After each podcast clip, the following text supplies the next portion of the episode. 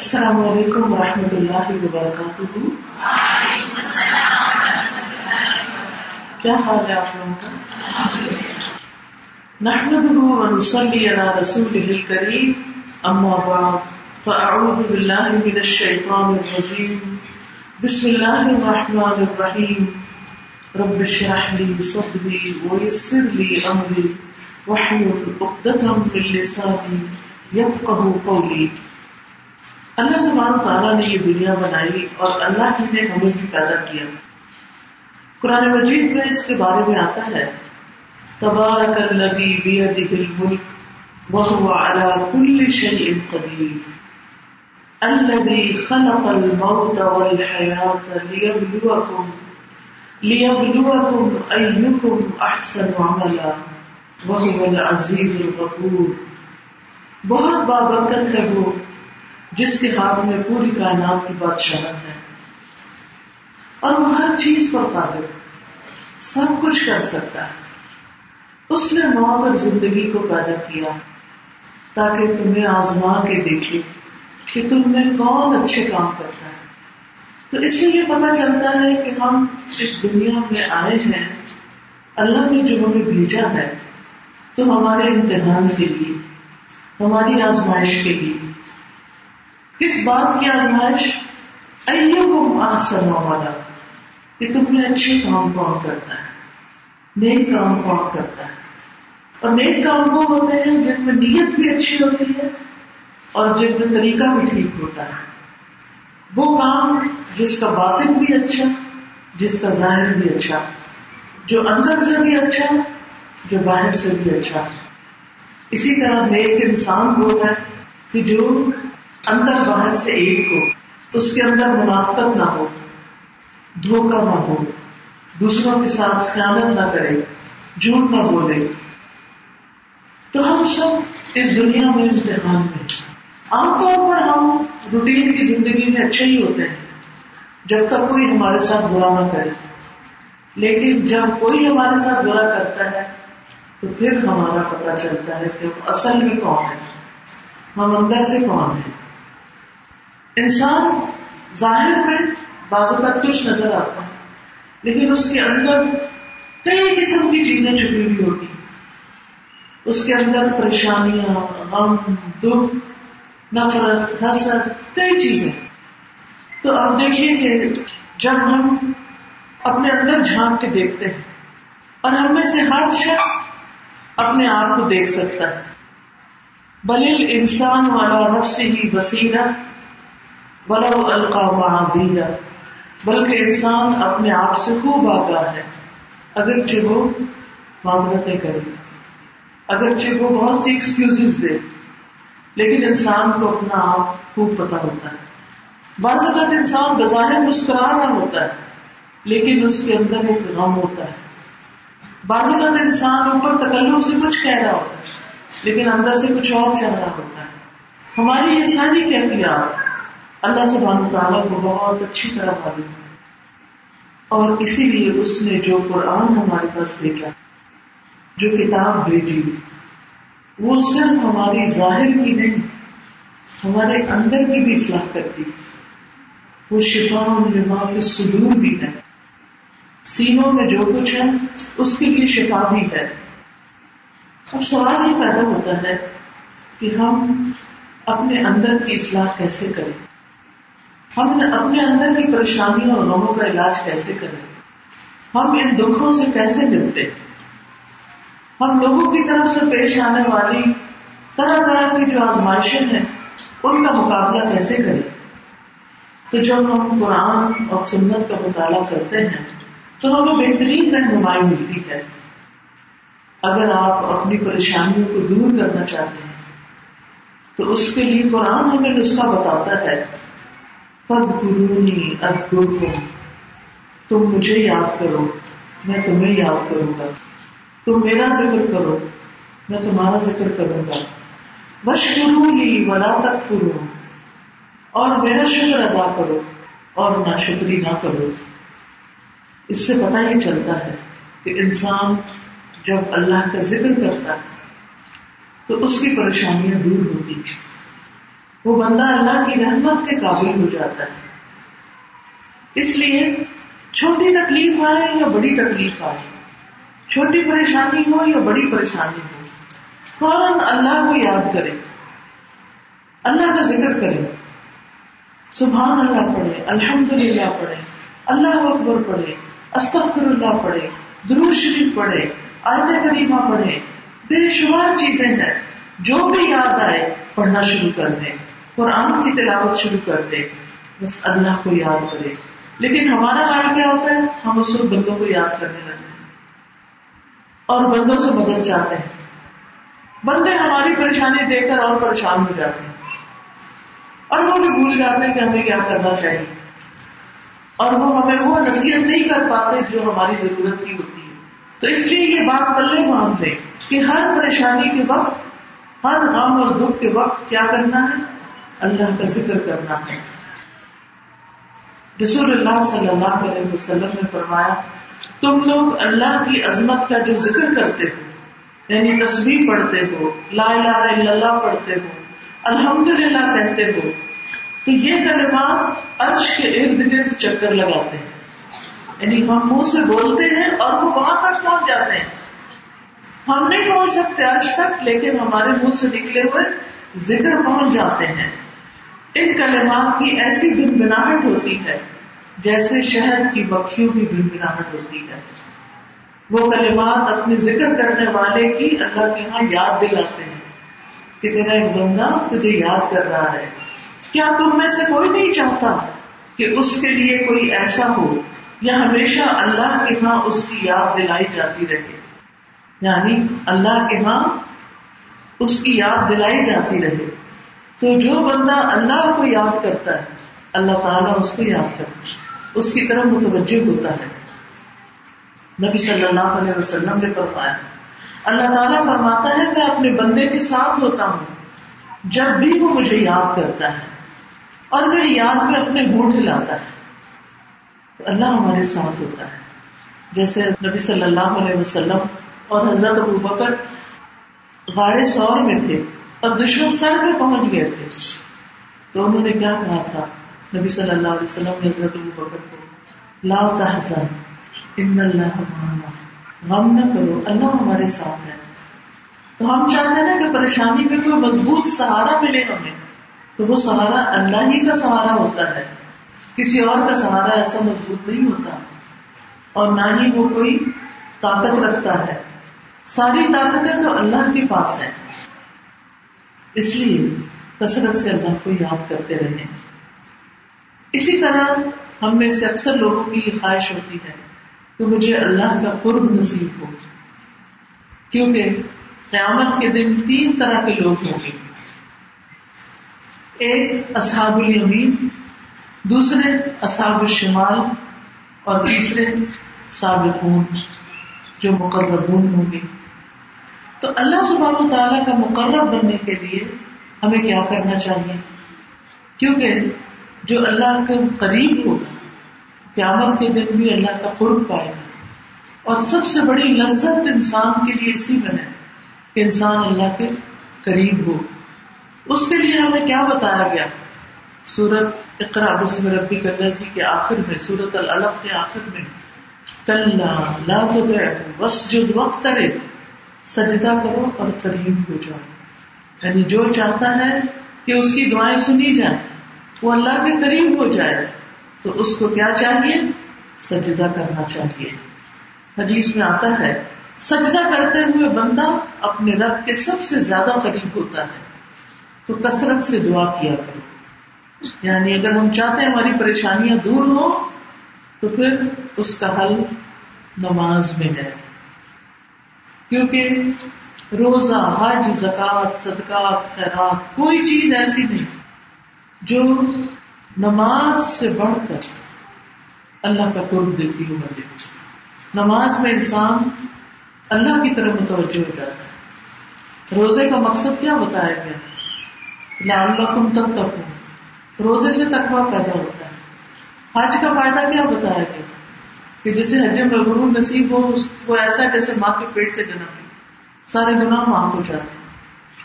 اسی طرح صدقات، خیرات دینا وہ بھی انسان کی نیکیوں میں اضافہ کرتے ہیں۔ لیکن اللہ سبحانہ تعالیٰ نے مومن کی آنکھوں کی ٹھنڈک نماز میں رکھی۔ اور مومن کو اللہ کا قرب بھی نماز میں ملتا ہے۔ دعائیں بھی نماز میں قبول ہوتی ہیں۔ سجدے میں سب سے زیادہ دعائیں قبول ہوتی ہیں۔ اتحیات جب پڑھ لیتا ہے انسان، تو اس کے بعد روشی پڑھ کے جو دعائیں کرتا ہے، وہ دعاؤں کی قبولیت کا وقت ہوتا ہے۔ سلام پھیر کے جو دعائیں کرتا ہے، وہ بھی قبولیت کا وقت ہوتا ہے۔ اس لیے اگر کوئی شخص کسی تکلیف میں مبتلا مثلاً آپ کو اپنے بچے کی کوئی پریشانی آپ کو اپنے شوہر کی طرف سے کوئی پریشانی آپ کو اپنے مال کی طرف سے کوئی پریشانی کوئی بیماری ہے، کوئی چیز ہے، اس کا بہترین حل کیا ہے؟ نماز وسطین وسلام اللہ نے خود بتا دیا ہے۔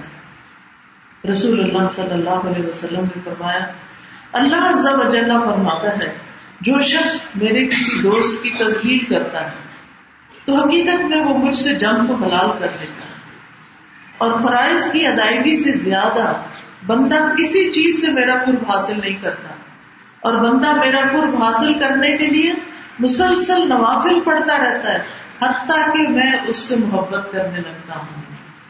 یعنی فرض نمازوں کے علاوہ جو نوافل ہیں، اس سے انسان اللہ کے قریب ہوتا ہے۔ اللہ سبحانہ تعالیٰ کا قرب حاصل کرتا ہے۔ پھر فرمایا، پھر اگر وہ مجھ سے کچھ مانگتا ہے تو میں اسے عطا کرتا ہوں۔ میں اس کو دے دیتا ہوں جو وہ مانگتا ہے۔ اگر دعا کرتا ہے تو میں اس کی دعا قبول کرتا ہوں۔ مجھے اپنے کسی کیے کام میں ایسا تردد نہیں ہوتا جیسا اس بندے کی موت پہ ہوتا ہے۔ کیونکہ وہ موت کو پسند نہیں کرتا اور میں اسے تنگ کرنے کو اچھا نہیں سمجھتا۔ یعنی اللہ تعالیٰ جس بندے سے محبت کرتا ہے اس کو تنگ نہیں کرنا چاہتا۔ لیکن اللہ نے یہ موت لکھ دی۔ تو یہ موت کے ذائقہ تو ہر ایک نے چکنا ہی چکنا اللہ کے رسول صلی اللہ علیہ وسلم جو اللہ کے سب سے زیادہ محبوب بندے تھے، ان پر جب موت کی تکلیف آئی تو حضرت عائشہ کہتی ہیں اس کے بعد میں کسی کی موت کی تکلیف کو برا نہیں سمجھتی۔ آپ صلی اللہ علیہ وسلم موت کی جب جان کنی کا عالم تھا، تو پانی کے پیالے میں ہاتھ ڈال کے اپنے چہرے کو پھیرتے تھے اور فرماتے کہ ان لل موت ہی سکا موت کی سختیاں۔ ہم سب نے بھی وہی پیالہ پینا ہے ادھر سے گزر رہا ہے اس دن کو انسان یاد رکھے تو بہت سے کام ٹھیک ہو جاتے ہیں۔ دنیا کی لالچ ختم ہو جاتی ہے اور اس لالچ کی وجہ سے لڑائی جھگڑے ختم ہو جاتے ہیں۔ آپس میں پیار، محبت پیدا ہو جاتے ہیں تو یاد رکھیے کہ نوافل کے ذریعے، سجدوں کے ذریعے انسان اپنے رب کا قرب حاصل کرتا ہے۔ اور پھر خاص طور پر اگر رات کے آخری حصے میں رسول اللہ صلی اللہ علیہ وسلم نے فرمایا، رات کے آخری حصے میں بندہ اپنے رب سے بہت زیادہ قریب ہوتا ہے، پھر اگر تم اس وقت اللہ کا ذکر کرنے والوں میں سے ہو سکو تو ایسا کر لو۔ اگر اٹھ کے نماز پڑھنی نصیب ہو تو بہت اچھا۔ لیکن اگر صحت خراب ہے، کسی وجہ سے نہیں پڑھ سکتے، تو پھر کیا کرو؟ لیٹے لیٹے اللہ سے دعائیں کرو۔ رات کا پچھلا پیر جو ہوتا ہے، وہ دعاؤں کی قبولیت کا وقت ہوتا ہے۔ اور اس طرح انسان اپنے رب کے قریب ہو جاتا ہے۔ اور انسان نفلی صدقات کے ذریعے، چاہے نماز ہو نقل یا مال خرچ کرنا ہو، اس کے ذریعے اللہ سے قریب ہوتا رہتا ہے۔ اور انسان جب خالص اللہ کے لیے کوئی کام کرتا ہے، تو وہ بھی اللہ تعالیٰ کے قرب کا ذریعہ بن جاتا ہے۔ اسی طرح ہم سب چاہتے ہیں کہ ہمیں نبی صلی اللہ علیہ وسلم کی شفاعت نصیب ہو اور آپ کی قربت نصیب ہو۔ قیامت کے دن ہم ملاقات کریں آپ کی۔ آپ ہمیں دیکھیں تو خوش ہو جائیں۔ لیکن اس کے لیے بھی کچھ کرنا پڑے گا۔ یہ سعادت مفت میں ہاتھ نہیں آتی۔ اور اس کے لیے کیا ہے؟ سجدوں کی کثرت۔ ربیہ بن کاب اسلم کہتے ہیں کہ میں رسول اللہ صلی اللہ علیہ وسلم کے پاس رات گزارتا تھا اور آپ کے استنجا اور وضو کے لیے پانی لایا کرتا تھا۔ تو آپ نے ایک دن فرمایا، مانگو۔ میں نے عرض کیا، جنت میں بھی آپ کا ساتھ چاہتا ہوں۔ یعنی جیسے دنیا میں ساتھ ہوں وہاں بھی ساتھ چاہتا ہوں۔ آپ نے فرمایا، اس کے علاوہ کچھ اور مانگو۔ میں نے عرض کیا، بس یہی۔ آپ نے فرمایا اپنے نفس کے ذریعے سجدوں کی کثرت سے میری مدد کرو۔ یعنی زیادہ نمازیں پڑھا کرو۔ تو آپ سوچیے، اگر ہم فرض نماز میں بھی کوتا کرتے ہیں اور نوافل ادائی نہیں کرتے، تو پھر یہ قرب کیسے ملے گا؟ اللہ کا قرب کیسے ملے گا؟ اللہ کے حبیب کا قرب کیسے ملے گا؟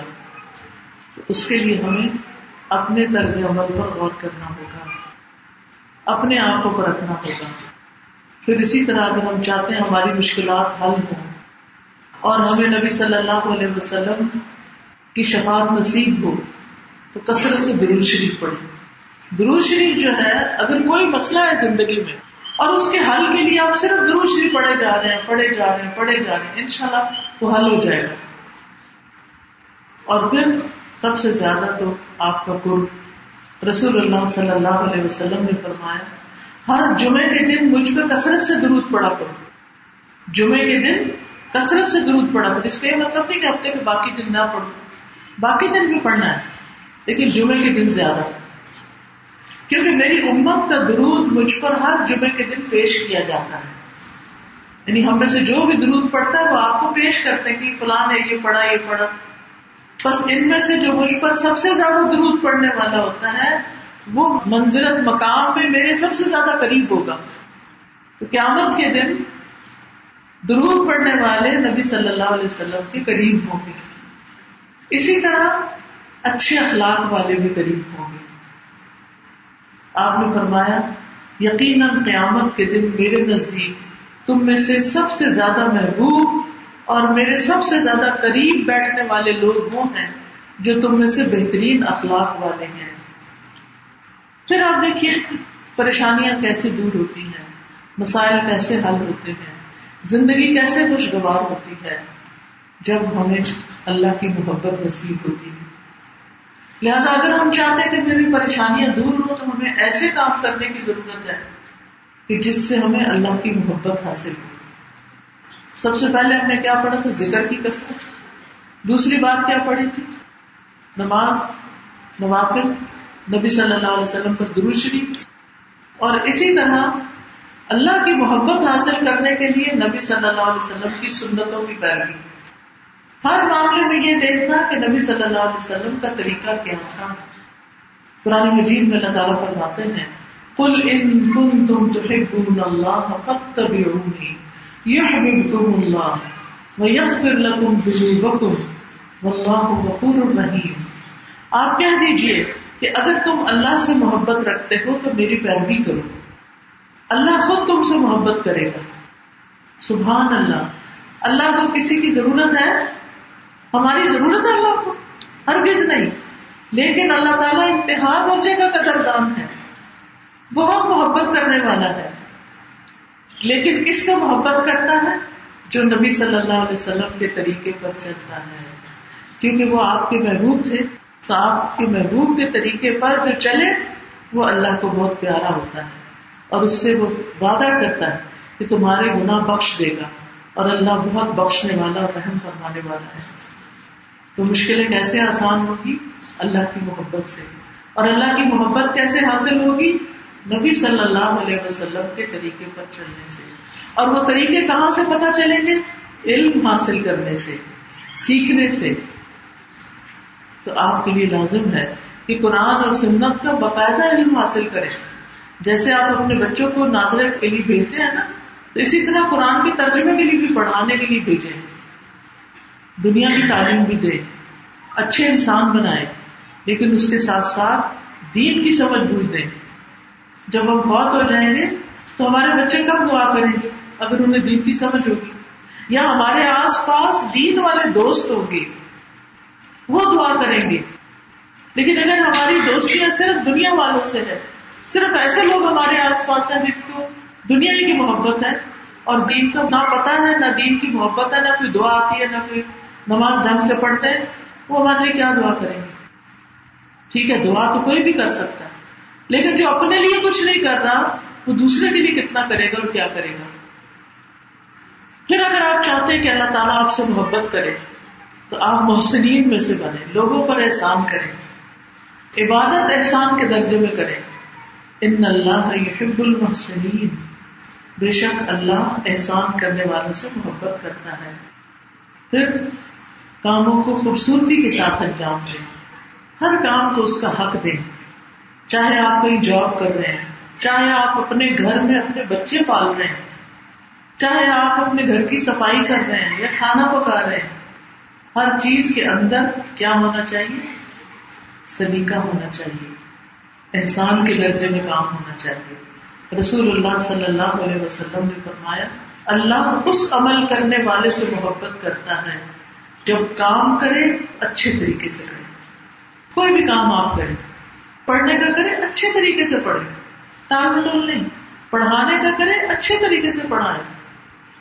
اسی طرح کوئی بھی کام ہو، چھوٹی چھوٹی چیزوں میں لیکن سوال یہ پیدا ہوتا ہے کہ اچھی طرح کام کرنا کیسے آتا ہے انسان کو؟ جب وہ اس کو سیکھتا ہے، جب اس کا بہترین طریقہ اختیار کرتا ہے۔ پھر اسی طرح اگر آپ پسند کرتے ہیں کہ اللہ تعالیٰ آپ سے محبت کرے، تو عبداللہ بن مسعود نبی صلی اللہ علیہ وسلم سے روایت کرتے ہیں کہ جس کو یہ پسند ہو کہ اللہ اور اس کا رسول اس سے محبت کرے، تو اسے قرآن کی تلاوت مصحف دیکھ کے کرنی چاہیے۔ یعنی قرآن کھول کے پڑھنا چاہیے کہ آنکھیں بھی دیکھیں، زبان بھی پڑھے کان بھی سنے اور ہاتھ بھی اللہ کی کتاب کو پکڑے ٹھیک ہے؟ اب یہ جو ایک رواج نکل پڑا ہے صرف موبائل سے پڑھنے کا، ٹھیک ہے کنوینئنٹ ہے، آسانی ہے۔ لیکن آپ دیکھیے کہ اس پر اور اتنی ڈسٹریکشن ہوتی ہیں، بعض اوقات ہم دل میں آتا ہے قرآن پڑھتے ہیں ذرا۔ چلو موبائل سے ہی پڑھ لیتے ہیں۔ اچھا موبائل کھولتے ہیں تو وہاں کوئی نوٹیفکیشن آیا ہوا ہوتا ہے۔ وہ نوٹیفکیشن کھول لیتے ہیں تو وہاں اس کا جواب دینا شروع کر دیتے ہیں۔ وہاں سے کوئی اور چیز، اور وہ وقت جو ہم نے قرآن پڑھنے کے لیے لگانا تھا، وہ تو نکل جاتا ہے اور پھر اس کو پکڑ کے یہ احساس بھی نہیں ہوتا کہ قرآن ہے ہاتھ میں۔ خالی موبائل سے پڑھ پڑھ کے موبائل ہی ہر وقت ہاتھ میں۔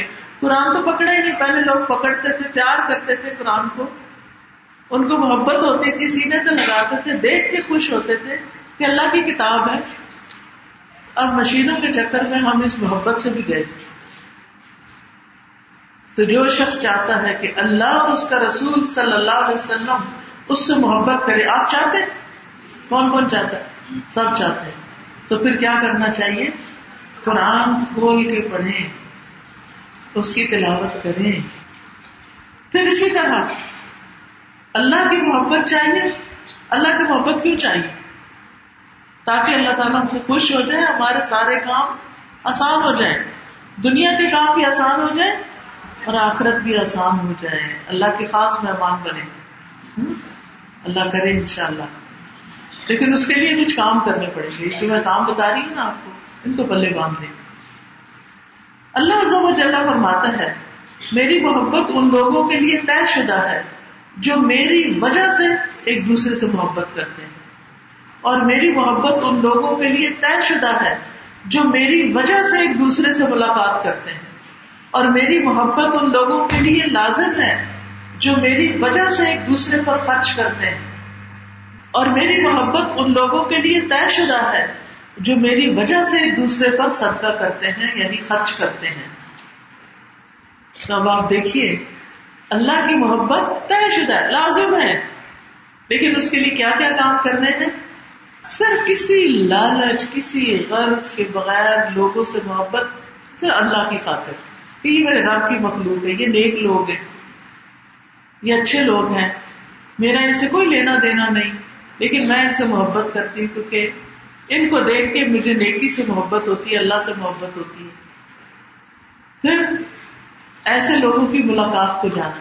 کیونکہ جب آپ ان سے ملاقات کریں گے تو کوئی خیر ہی پائیں گے نا۔ وہ اچھی باتیں کریں گے۔ کیا ایسے لوگ پھر بندوں کی عبت کریں گے؟ ادھر ادھر کی غلط سلط باتیں کریں گے۔ کسی کا مذاق اڑائیں گے؟ نہیں۔ جو سچے اللہ والے ہوتے ہیں، وہ کسی کی عبت نہیں کرتے۔ کسی کی برائی نہیں کرتے۔ کسی سے حسد نہیں رکھتے۔ کسی کے پیچھے نہیں خواہ مخواہ پڑ جاتے۔ چھوٹی چھوٹی باتوں کو بڑا ایشو نہیں بناتے۔ وہ معاف کرنے والے ہوتے ہیں، درگزر کرنے والے ہوتے ہیں۔ وہ کہتے ہیں ہم بھی انسان ہے یہ بھی ان سے غلطی ہم سے بھی ہو جاتی معاف کرو۔ آگے چلو۔ ہماری نانی کہا کرتی تھی وہ جانے۔ ہمیں ہمیں سمجھ نہیں آتی تھی، ہم کسی کی کوئی ہوتا نا، آ کے شکایت کرتا ہے کوئی مشکل وقت ہوتا ہے۔ تو کہتے وہ جانے۔ پہلے سمجھ نہیں آتی تھی، وہ کون ہے؟ پھر پتا چلا کہ اللہ کے حوالے معاملہ۔ یعنی میں نے نہیں کچھ کہنا اس کو، میں نے نہیں بدلا لینا۔ وہ جانتا ہے، وہ لے لے گا بدلا جس سے لینا اور جس کو معاف کرنا کر دے گا۔ بات ختم۔ جھگڑا ہی نہیں بڑھانا۔ کوئی بات نہیں۔ اس سے کتنے مسئلے ختم ہو جاتے ہیں۔ جب کوئی چھوٹی سی بات ہمیں کہتا ہے اور ہم اس سے بڑی اس کو سناتے ہیں اور پھر وہ اس سے بڑی ہمیں اتنا فساد اتنا فساد۔ اور بعض اوقات تو لڑائیاں کہیں ختم ہونے کا نام نہیں لیتی اور اگر یہ کہ انسان آگے اپنی زندگی چلاتا رہے اور جانے، کوئی بات نہیں۔ کرنے دو۔ ہم کیوں اس کی طرح کا کام کریں؟ وہ اگر بد اخلاق ہے یا بدتمیز ہے تو ہمیں تو بدتمیزی نہیں کرنی۔ اور پھر اللہ کی خاطر ایک دوسرے پہ خرچ کرنا۔ اس لیے نہیں کسی پر احسان کرنا کہ اس سے کچھ زیادہ مل جائے۔ پھر دعا میں آموزاری دعا میں آموزاری کر کے اگر انسان اللہ کو پکارتا ہے تو دعائیں جلدی سنی جاتی ہیں۔ یہ پریشانیوں کا حل ہے۔ رو کے مانگے، تڑپ کے مانگے گڑ گڑا کے مانگے، سجدے میں پڑھ کے مانگے۔ اور اللہ کے نزدیک دعا سے زیادہ عزیز کوئی چیز نہیں۔ جو آدمی اللہ سے مانگتا نہیں، اللہ اس سے ناراض ہوتا ہے۔ لہذا اللہ سے مانگنا چاہیے۔ اللہ تعالیٰ کو اس بات سے حیا آتی ہے کہ کوئی بندہ اس کے سامنے ہاتھ پھیلائے اور وہ اس کو خالی لوٹا دے۔ وہ خالی نہیں لوٹاتا۔ اللہ بندوں کو خالی ہاتھ نہیں لوٹاتا۔ پھر اسی طرح، اگر آپ چاہتے ہیں کہ لوگ آپ سے محبت کریں، آپ کا غم بانٹ لیں، آپ کو اچھی نصیحت کر دیں، آپ کے کام آ جائیں، تو ان کی محبت کیسے حاصل کریں؟ ان کی محبت، بندوں کی محبت حاصل ہوتی ہے جب آپ جو بندوں کے پاس ہے، اس سے بے نیاز ہو جائیں بندوں کے مال پہ لالچ نہ رکھیں۔ بندوں کی چیزوں پر نظر نہ رکھیں۔ اللہ کے خزانوں پہ رکھیں۔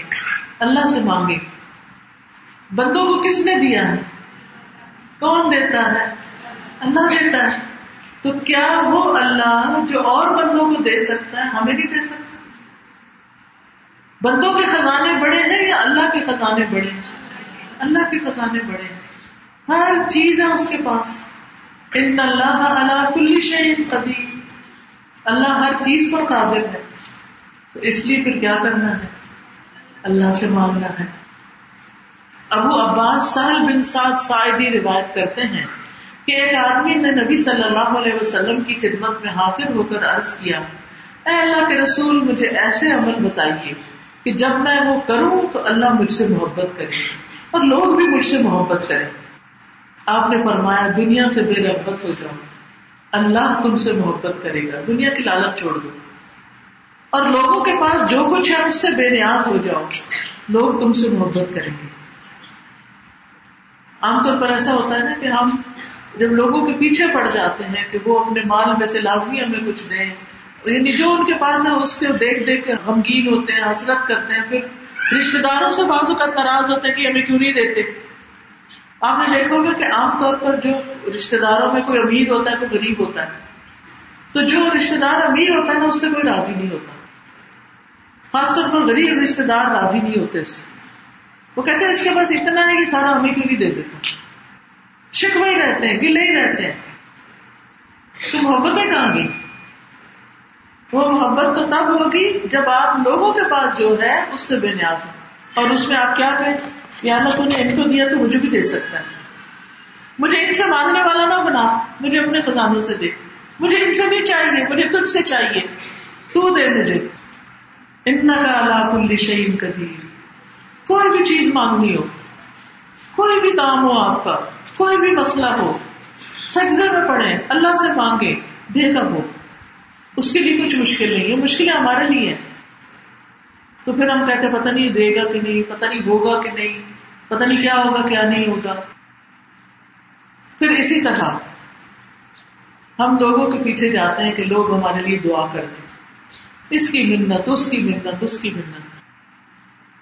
اور لوگ تو خود اپنے لیے بھی نہیں دعا بازوقت کر پاتے، اپنی بھی ان کی نہیں پوری پڑتی۔ ہر کوئی اپنی زندگی میں مصروف ہے۔ اور پھر ہمیں نہیں پتا کہ لوگوں کا رزق، مال کیسا ہے، ان کی دعائیں قبول بھی ہوتی ہیں کہ نہیں ہوتی۔ لیکن اس سے بہتر فرشتوں کی دعائیں۔ فرشتوں کی دعائیں۔ لیکن وہ دعائیں کس کو ملتی ہیں؟ وہ بھی سن لیجیے یعنی اگر آپ چاہتے ہیں آپ کی پریشانیاں حل ہو آپ خود بھی دعا کریں، کوئی اور بھی دعا کرے فرشتے بھی دعا کریں تو پھر کیا کرنا چاہیے؟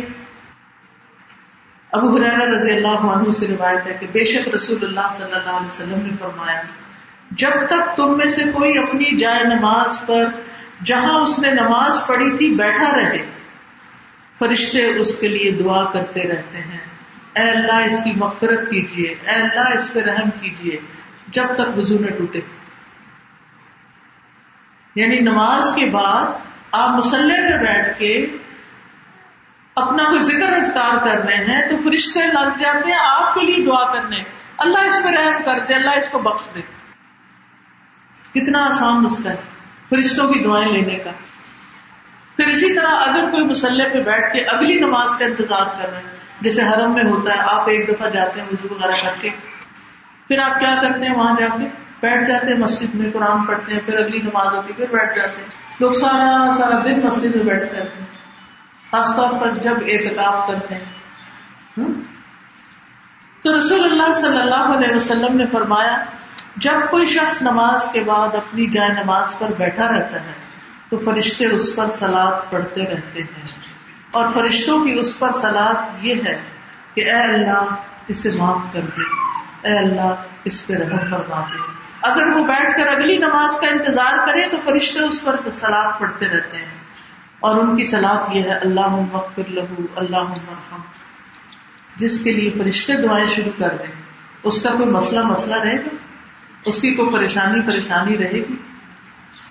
پھر اسی طرح لوگوں کو خیر کی باتیں سکھائیں۔ رسول اللہ صلی اللہ علیہ وسلم نے فرمایا، یقیناً اللہ اور اس کے فرشتے اور تمام آسمان و زمین والے یہاں تک کہ چوٹی اپنے سوراخ میں اور مچھلیاں اپنے سمندروں میں، اس شخص کے لیے رحمت بھیجتے ہیں۔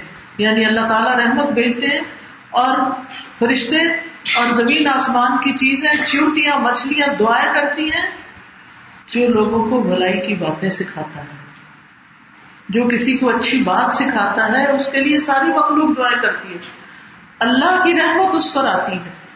تو کیا کرے؟ لوگوں کو خیر کی باتیں سکھانے والے بن جائیں۔ لیکن اس کے لیے کیا ضروری ہے؟ خود بھی پہلے سیکھے تو باقاعدہ قرآن کا ترجمہ سیکھیں، حدیثیں سیکھیں۔ دعائیں سیکھیں، قرآن صحیح پڑھنا سیکھیں۔ تھوڑا تھوڑا وقت بھی آپ لگائیں گے اپنے ٹائم میں سے۔ اللہ نے اس جوانی کا حساب لینا ہے۔ اللہ نے اس زندگی کا حساب لینا ہے۔ اللہ نے مال کا حساب لینا ہے۔ اللہ نے جو نعمتیں سہولتیں دی ہیں، ان کا حساب ہوگا۔ ولطس یوم نعیم اس دن نعمتوں کے بارے میں تم سے ضرور پوچھا جائے گا۔ تم ضرور ضرور پوچھے جاؤ گے کہ کہاں لگائیں؟ تب پھر انسان سوچتا اچھا پھر کروں، کیا کروں؟ سمجھ ہی نہیں آتی کیا کروں۔ تو کرنے کے کام میں کیا ہے؟ علم حاصل کریں، سیکھیں اور سکھائیں۔ کیونکہ اگر آپ سیکھتے نہیں اور سکھاتے نہیں، تو پھر آپ کہیں کے نہیں رہتے۔ آپ چاہتے ہیں کہ اللہ کی رحمت آئے آپ پر؟ آپ چاہتے ہیں فرشتوں کی دعائیں آئیں؟ آپ چاہتے ہیں کہ مخلوق ہمارے لیے دعائیں کرے؟ صرف فرشتے نہیں، مخلوق ساری چوٹیاں بھی اور مچھلیاں بھی۔ لوگوں کو خیر کی بات سکھائیں کتنا بڑا انعام ہے۔ کتنا بڑا ریوارڈ ہے۔ اور ہم سوچتے ہیں ہمیں کتنی تنخواہ ملے گی، کیا ملے گا۔ اس کے بعد کسی چیز کی ضرورت رہ جاتی ہے، جب اللہ کی رحمت آ جائے اور فرشتوں کی دعائیں آنے لگے اور اتنا کچھ ملنے لگ جائے۔ پھر کسی چیز کی زندگی میں کمی نہیں رہتی۔ کیونکہ انسان کا معاملہ اللہ کے ساتھ ہو جاتا ہے۔ پھر اسی طرح یہ ہے کہ بعض اوقات ہم نمازیں پڑھ لیتے ہیں۔ لیکن ہماری نماز پڑھنے کے بعد بھی دل میں کھٹک ہوتی کہ پتہ نہیں قبول ہوئی ہے کہ نہیں ہوئی۔ تو اس وقت انسان کو پھر یہ دل میں خواہش پیدا ہوتی ہے کہ میری نماز میں خوشبو پیدا ہو جائے تاکہ مجھے اللہ کی رحمت نصیب ہو جائے۔ نبی صلی اللہ علیہ وسلم نے اس کا طریقہ بتایا۔ آپ نے فرمایا، اپنی نماز میں موت کو یاد کرو۔ کیا کرو؟ نماز میں موت کو یاد کرو۔ کیونکہ جب آدمی اپنی نماز میں موت کو یاد کرتا ہے، تو ممکن ہے وہ اپنی نماز کو اچھے انداز میں ادا کرے۔ اور اس آدمی کی طرح نماز پڑھو۔ جو یہ سمجھتا ہے کہ موت آنے کے سبب وہ اس نماز کے علاوہ کوئی اور نماز ادا نہیں کر سکے گا۔ یہ اس کی آخری نماز ہوگی۔ میری والدہ محترمہ دو ہفتے پہلے ان کی وفات ہوئی ہے۔ وہ بالکل ٹھیک تھی، الوداع میں آئی کلاسیں اٹینڈ کی شام کو کسی کی گھر دعوت تھی، وہاں گئی واپس آئی اپنی بہو کے ساتھ بیٹھ کے باتیں باتیں کرتی رہی آرام سے سوئی صبح اٹھی اپنا ناشتے کے لیے سیریل کا بول رکھا، دودھ ہیٹر کے آگے کہ تھوڑا گرم ہو جائے، اور خود اشراق پڑنے کھڑی ہوئی اور ایک دم شدید پیٹ میں درد اٹھا۔ بہت شدید۔ لیکن انہوں نے نماز نہیں چھوڑی۔ انہوں نے اپنی نماز اور لمبی کر لی۔ کہ اگر میری موت آنی ہے تو نماز میں آ جائے۔ ورنہ جب اتنی سخت تکلیف ہوتی ہے، ان کی شاہ رگ جو تھی نا، وہ پھٹ گئی تھی اندر سے۔ تو اس وقت انسان کیا کہتا ہے کہ سب کو چھوڑو، بس لیٹ جاؤ یا کوئی کوئی میرا علاج کر دے اس وقت۔ اور نماز کی حالت میں پھر وہ بے ہوش ہوئی اور گری اور یہاں ان کو چوٹ آئی، زمین پہ گر گئی۔ تو ان کا آخری عمل جو تھا، نماز تھا۔ تو جب انسان کو یہ احساس ہو کہ شاید اس کے بعد میری نماز نہ ہو، تو وہ اس کو اور لمبا کر دیتا ہے۔ اور ہم جلدی جلدی پڑھنے کی فکر میں ہوتے ہیں۔ جلدی جلدی۔ بس سر سے اتارے، کسی طرح فارغ ہو گئے، آرام کریں تو انسان اگر یہ چاہتا ہے کہ نماز میں خوشبو آئے تو نماز میں موت کو یاد کرے۔ نماز اچھی ہو جائے گی۔ بہت سے لوگ پوچھتے ہیں، ہمیں نماز میں بڑے خیال آتے ہیں۔ خیال تو آ ہی جاتے ہیں، کوئی ایسی بات نہیں ہے۔ لیکن خیالات آنے کے علاوہ نماز کا خوشبو اس کو لمبا کرنے میں بھی ہے اور اپنا دھیان آخرت کی طرف کرنے سے آتا ہے۔ ایک آدمی نبی صلی اللہ علیہ وسلم کے پاس آیا، کہنے لگا، اللہ کے رسول مجھے کچھ بتائیے اور مختصر نصیحت کیجیے، چھوٹی سی بات بتا دیجیے۔ آپ نے فرمایا، جب تم اپنی نماز کے لیے کھڑے ہو، تو ایسی نماز پڑھو، گویا دنیا سے جا رہے اور کوئی ایسی بات منہ سے نہ نکالو جس کے لیے ازر کرنا پڑے۔ اور جو کچھ لوگوں کے پاس ہے، اس سے پوری طرح مایوس ہو جاؤ۔ یعنی جو لوگوں کے پاس ہے، اس کی طرف توجہ نہ کرو۔ پھر اسی طرح بعض اوقات انسان کو رزق کی پریشانی ہوتی ہے، کاروبار نہیں ہوتا، یا کاروبار میں بہت گھاٹا ہو جاتا ہے، یا جاب چلی جاتی ہے، یا بچے کے رزق کی طرف سے پریشانی ہے۔ تو اس وقت انسان کیا کرے؟ اگر آپ چاہتے ہیں کہ آپ کے رزق میں فراوانی ہو، تو اس کے لیے جو طریقہ میں سکھایا گیا وہ ہے استغفار۔ استغفار کرنے کا، اللہ سے معافی مانگنے کا۔ کیونکہ ہمارے گناہ جو ہیں وہ رسک میں رکاوٹ بن جاتے ہیں۔ اور جب ہم اللہ سے توبہ معافی کرتے ہیں تو رسک کے دروازے کھلتے ہیں۔ قرآن مجید میں سورت نوح میں آتا ہے، آیت نمبر دس اور بارہ میں فکل تستغفر ربکم انه کان غفارا یرسل السماء علیکم مدرارا ویمددکم باموال وبنین ویجعل لکم جنات ویجعل لکم انہارا تو میں نے کہا اپنے رب سے معافی مانگ لو، استغفار کر لو۔ یقیناً وہ ہمیشہ سے بہت معاف کرنے والا ہے۔ وہ تم پر بہت برستی ہوئی بارش اتارے گا۔ کیا کرے گا؟ برستی بارش اتارے گا۔ اور وہ مالوں اور بیٹوں کے ساتھ تمہاری مدد کرے گا۔ اور تمہیں باغات عطا کرے گا۔ تمہارے لیے نہریں جاری کر دے گا۔ یہ فائدے کس چیز کے استغفار کرنے کے۔ اللہ سے اپنے گناہوں کی سچی معافی مانگنا، اس سے پریشانیاں دور ہوتی ہیں، اس سے رسک میں اضافہ ہوتا ہے۔ پھر نعمتیں بڑھتی ہیں، شکر ادا کرنے سے۔ اللہ تعالیٰ نے صاف اعلان کر دیا ہے لائن شکر تم لزید اگر تم شکر ادا کرو گے تو میں تمہیں اور زیادہ دوں گا۔ تو جس کو رسک کی کمی ہے، وہ کیا کرے؟ جو ملا ہے، اس کو شکر کرنے لگے۔ اللہ تیرا شکر ہے، اللہ تیرا شکر ہے کہ تو نے مجھے یہ عطا کیا ہے۔ پھر رشتے داروں کو دے۔ نبی صلی اللہ علیہ وسلم نے فرمایا، جو یہ پسند کرتا ہے کہ اس کے لیے اس کے رزق میں فراخی کر دی جائے اور اس کی عمر کو بڑھا دیا جائے، تو وہ رشتے داروں کو دے سلا رحمی کرے۔ یعنی رشتے داروں کی خیر خبر رکھے، ان کے ساتھ تعلق اچھا رکھے۔ اس سے پریشانیاں دور ہوتی ہیں۔ ہو سکتا ہے آپ کہ نہیں، ہماری تو اس سے بڑھتی ہیں۔ اس لیے بڑھتی ہیں کہ ہم اس میں ان کے ساتھ کیا نہیں کرتے، احسان کا معاملہ نہیں کرتے، برابری کا معاملہ کرتے ہیں۔ اسی طرح انسان کہتا ہے کہ مال میں برکت ہو، یہ بھی ایک بڑی پریشانی ہوتی ہے۔ کہ ہے تو صحیح، پورا نہیں پڑتا۔ پتہ نہیں ادھر سے آتا ہے، ادھر تنخواہ ختم ہو جاتی تو برکت کے لیے اللہ کا تقوا ولو ان اهل القرى امنوا واتقوا لفتحنا عليهم بركات من السماء والارض اگر یہ بستیوں والے ایمان لے آتے اور اللہ کا تقوی اختیار کرتے، تو ہم ان پر آسمان اور زمین کی برکات کے دروازے کھول دیتے۔ سبحان اللہ۔ جو اللہ سے ڈرتا ہے، اللہ سبحان تعالیٰ اس پر آسمان اور زمین کی برکتوں کے دروازے کھول دیتا۔ پھر کس چیز کی کمی ہو سکتی؟ ہے پھر انسان صدقہ کرتا رہے فرمایا، وما انفقتم من شيء فهو يخلفه وهو خير الرازقين۔ اور تم جو بھی چیز خرچ کرتے ہو، تم کسی بھی چیز میں سے جو خرچ کرتے ہو، کھانے کی چیز میں سے، کپڑے کی چیز میں سے، پیسوں میں سے، وما انفقتم من شيء فهو يخلفه۔ وہ اس کی جگہ اور دے دیتا ہے۔ یہ اس کا کام ہے۔ اور وہ سب رسک دینے والوں میں بہتر ہے۔ سب سے اچھا وہ رسک دیتا ہے۔ بندے کسی کو کچھ نہیں دے سکتے۔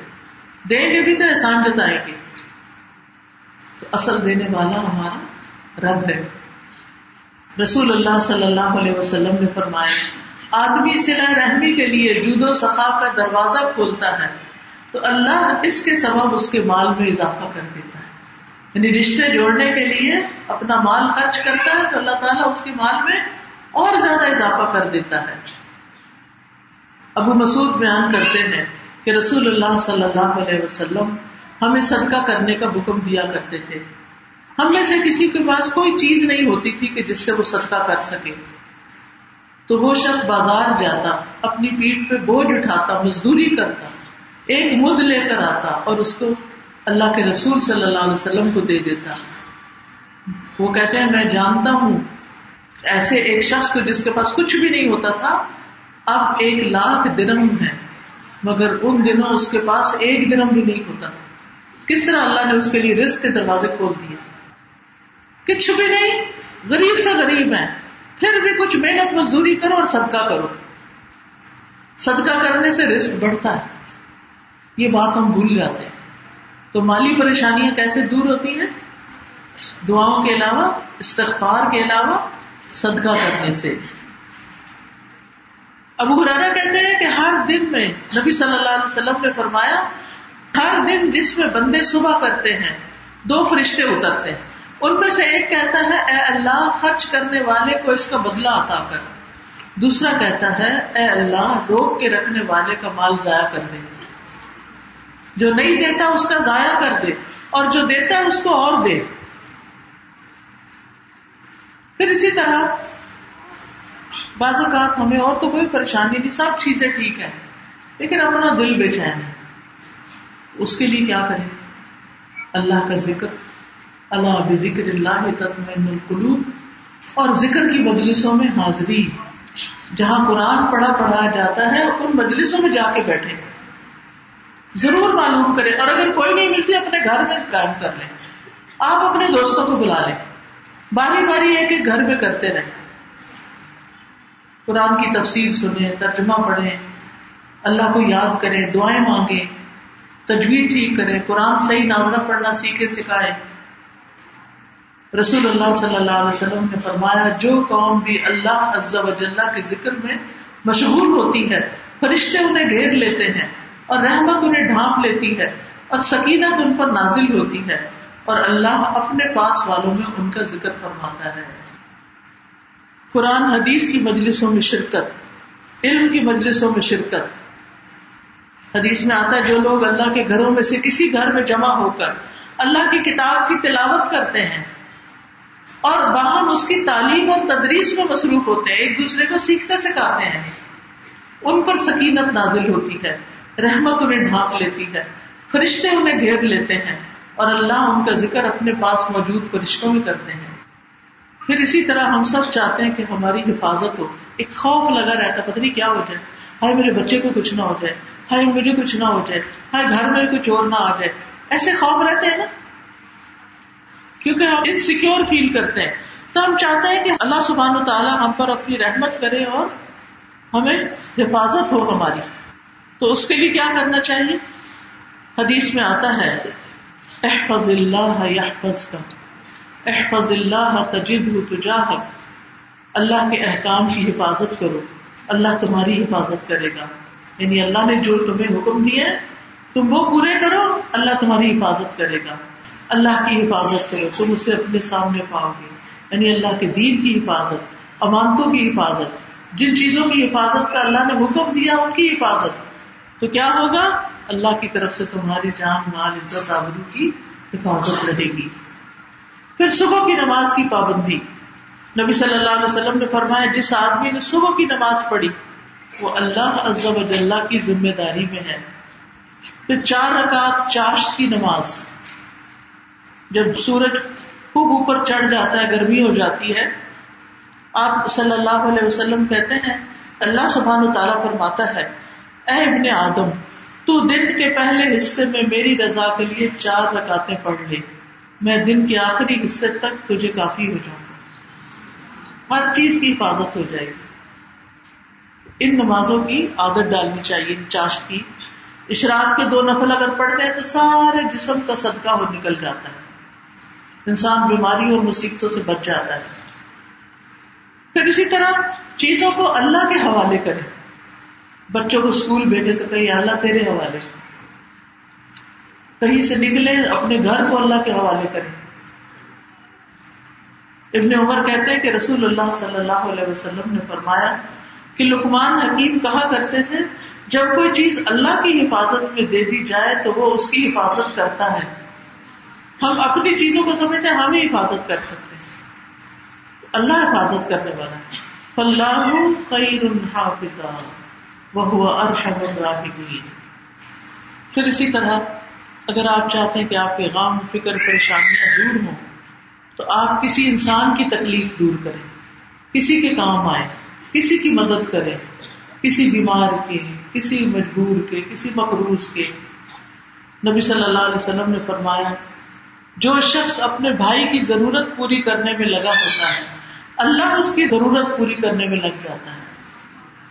جو شخص کسی مسلمان کی ایک مصیبت کو دور کرے، اللہ اس کی قیامت کے دن کی مصیبتوں میں سے ایک مصیبت دور فرمائے گا۔ اور جو شخص کسی مسلمان کے عیب کو چھپائے، اللہ قیامت کے دن اس کے عیب چھپا دے گا۔ پھر اسی طرح انسان چاہتا ہے کہ کوئی تکلیف جو اس پر آئی ہے، اللہ سبحان تعالیٰ اس کی تکلیف کا نیم البدل عطا کرے۔ اس سے بہتر چیز عطا کرے۔ تو یہ دعا ہے ایک جو ام سلمہ کو نبی صلی اللہ علیہ وسلم نے سکھائی تھی جب ان کے شوہر فوت ہو گئے تھے۔ اللہ جرنی بھی مصیبتی و اخلف لی خیرم منہا۔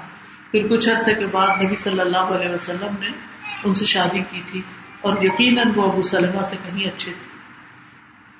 پھر اسی طرح کچھ لوگ قرضوں کی پریشانی میں مبتلا ہوتے ہیں تو قرضے کی دعائیں جو ہیں وہ بھی انسان کو پڑھنی چاہیے۔ اللہ مکفنی بحلال کا ان حرام کا وہ اغنی بفضل کا امن سوا کا اس میں آپ دیکھیے کہ یہ دعائیں ہیں قرض سے نجات کی دعائیں۔ جس کسی پر بھی کوئی قرضہ ہو یا اس کے بوجھ تلے دبا ہوا ہو، تو یہ اسٹال لگا ہوا ہے، کارڈ آپ لے لیں اور اس کو دن رات پڑھیں ان شاء اللہ آپ کا قرضہ دور ہو جائے گا۔ پھر اسی طرح یہ ہے، اگر آپ چاہتے ہیں کہ آپ کو شیطان سے حفاظت ملے تو اس کے لیے آپ دیکھیے کہ دعائیں ہیں۔ اللہ کی پناہ طلب کریں۔ آیتل کرسی پڑھے لیکن آپ اکثر پڑھنا بھول جاتے ہیں۔ رات بھر کی حفاظت کے لیے آمد رسول پڑھے پھر ہر قسم کے شر کی حفاظت کے لیے محبت عین پڑھے پھر دشمن کے شر سے بچنے کی دعائیں پڑھیں۔ تو یہ کارڈ ہے حفاظت کی دعائیں۔ یہ آپ ان شاء اللہ اپنے بیگ میں رکھ چھوڑیں اور جہاں کہیں وقت ملے نکال کے پڑھ لیں۔ پھر اسی طرح بسم اللہ پڑھ کے سارے کام کریں۔ جب انسان بسم اللہ پڑھتا ہے تو شیطان جو ہے وہ دور ہو جاتا ہے۔ پھر اسی طرح تصویر پڑے دل کا رنج، غم، بوجھ، پریشانی دور ہوتی ہے رسک ملتا ہے۔ تو بڑا ہی خوبصورت ساری تصویرات کا کارڈ ہے۔ اگر یہ گھر میں رکھا ہوا ہو تو ویسے انسان کو زبانی یاد نہیں ہوتی۔ کسی ایک نماز کے بعد بیٹھ کے پڑھ لیں۔ صبح کے وقت یا رات کو سوتے وقت بیڈ سائڈ ٹیبل پر رکھ دیں، کہیں بھی لگا دیں، تو ان شاء اللہ آپ دیکھیں گے کہ کس طرح آپ کی تکلیف دور ہوگی۔ پھر اسی طرح صبح شام کے ازکار ہیں، بسم اللہ اللہ اور باقی جس سے انسان کی حفاظت ہوتی۔ ہے اگر کوئی بیمار ہو گیا ہے، تو آیات شفا ہے اس کو پڑھ کے دم کریں۔ تو یہ چھوٹا سا کارڈ ہے، انسان اپنے ساتھ رکھ کے کسی بھی بیماری کی صورت میں اس کو پڑھ کے دم کرے تو انشاءاللہ شفا ہوتی۔ ہے پھر اسی طرح میں نے کہا کہ اگر ہم اللہ کا شکر ادا کریں تو اللہ تعالیٰ نعمتیں اور زیادہ دیتا ہے۔ تو اس کے لیے یہ الحمد للہ کا کارڈ ہے۔ اس میں ساری الحمد للہ سے متعلق دعائیں ہیں۔ اور استغفار کا تو ابھی میں نے ذکر کیا، کہ رسک روزی کی کمی ہو تو استغفار کرے اس کے لیے بھی کارڈ ہے۔ جتنے بھی استغفار قرآن مجید میں آتے ہیں یا حدیث میں آتے ہیں، ان سب کو یہاں جمع کر دیا گیا ہے تاکہ ہم اس کو پڑھ سکیں۔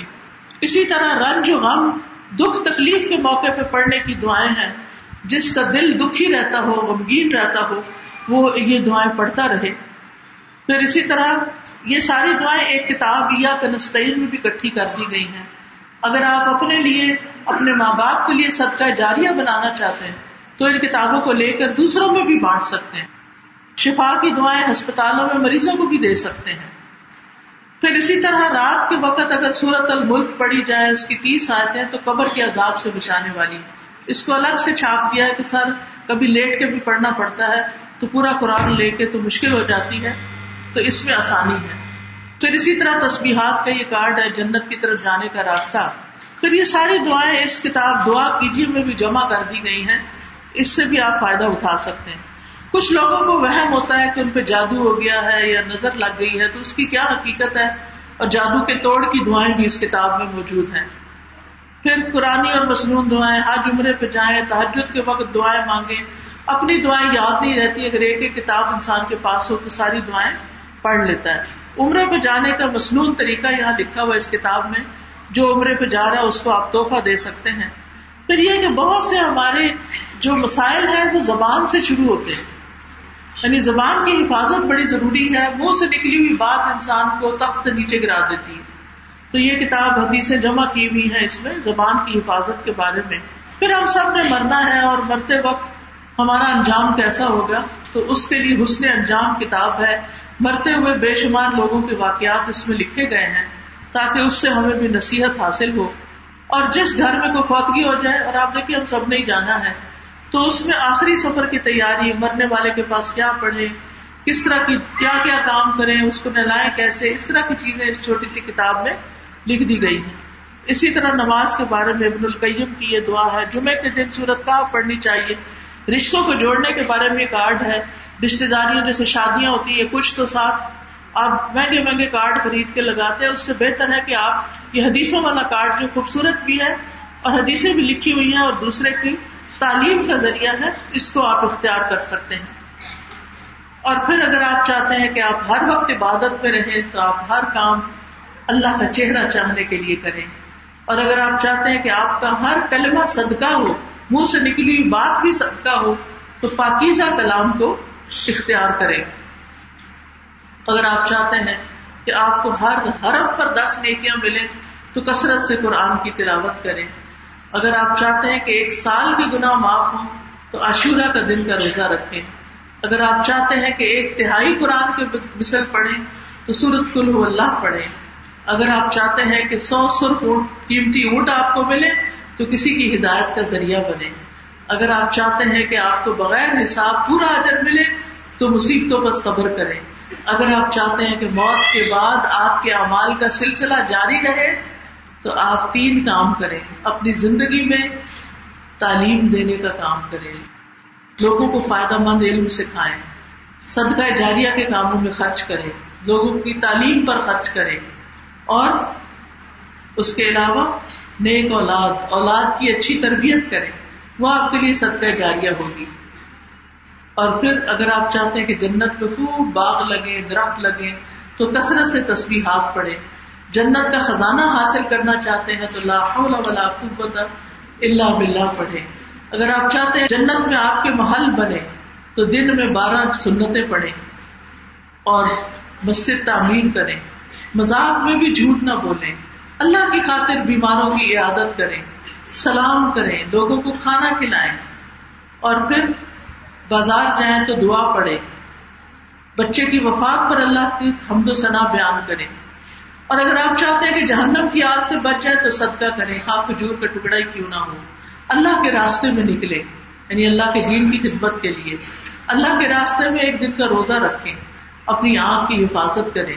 نبی صلی اللہ علیہ وسلم نے فرمایا، تین طرح کی آنکھیں قیامت کے دن جہنم کی آگ کو نہ دیکھ سکے گی۔ وہ آنکھ جو اللہ کے ڈر سے رو پڑی، وہ آنکھ جس نے اللہ کی راہ میں پہرا دیا، وہ آنکھ جو حرام کردہ چیزوں سے جھک گئی یعنی اس نے حرام چیز نہیں دیکھی۔ تو اللہ سبحانہ تعالیٰ اس بندے کی آنکھوں کی حفاظت کرے گی۔ اللہ تعالیٰ ہم سب کو عمل کی توفیق عطا فرمائے۔ تھوڑی سی دعا کر لیتے ہیں تاکہ پھر آپ جلد گھر پہنچ سکیں نماز کے لیے مغرب کی۔ آپ سب کے آنے کا بہت بہت شکریہ۔ اللہ تعالیٰ ہم سب کو عمل کی توفیق عطا فرمائے۔ سبحان اللہ والحمد للہ۔ ولا الہ الا اللہ واللہ اکبر۔ ولا حول ولا قوة الا بالله العلي العظيم.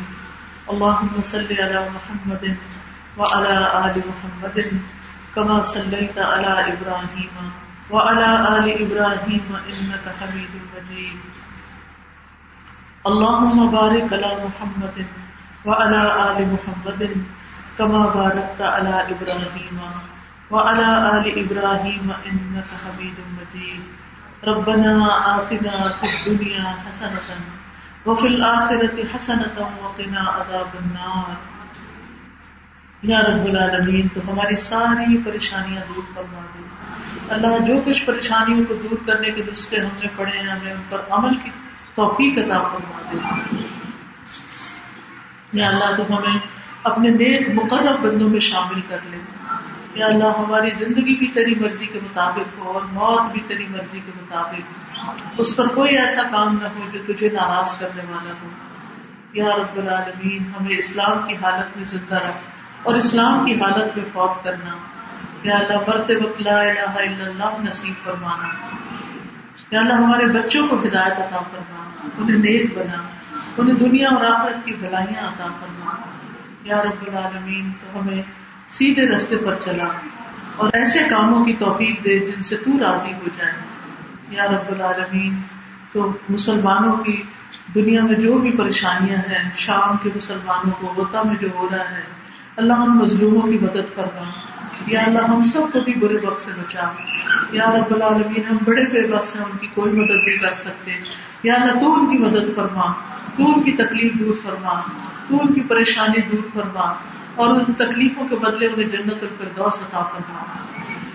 یا اللہ تو ہمیں زیادہ علم عطا فرما، دین کا علم عطا فرما، قرآن و سنت کا علم عطا فرما۔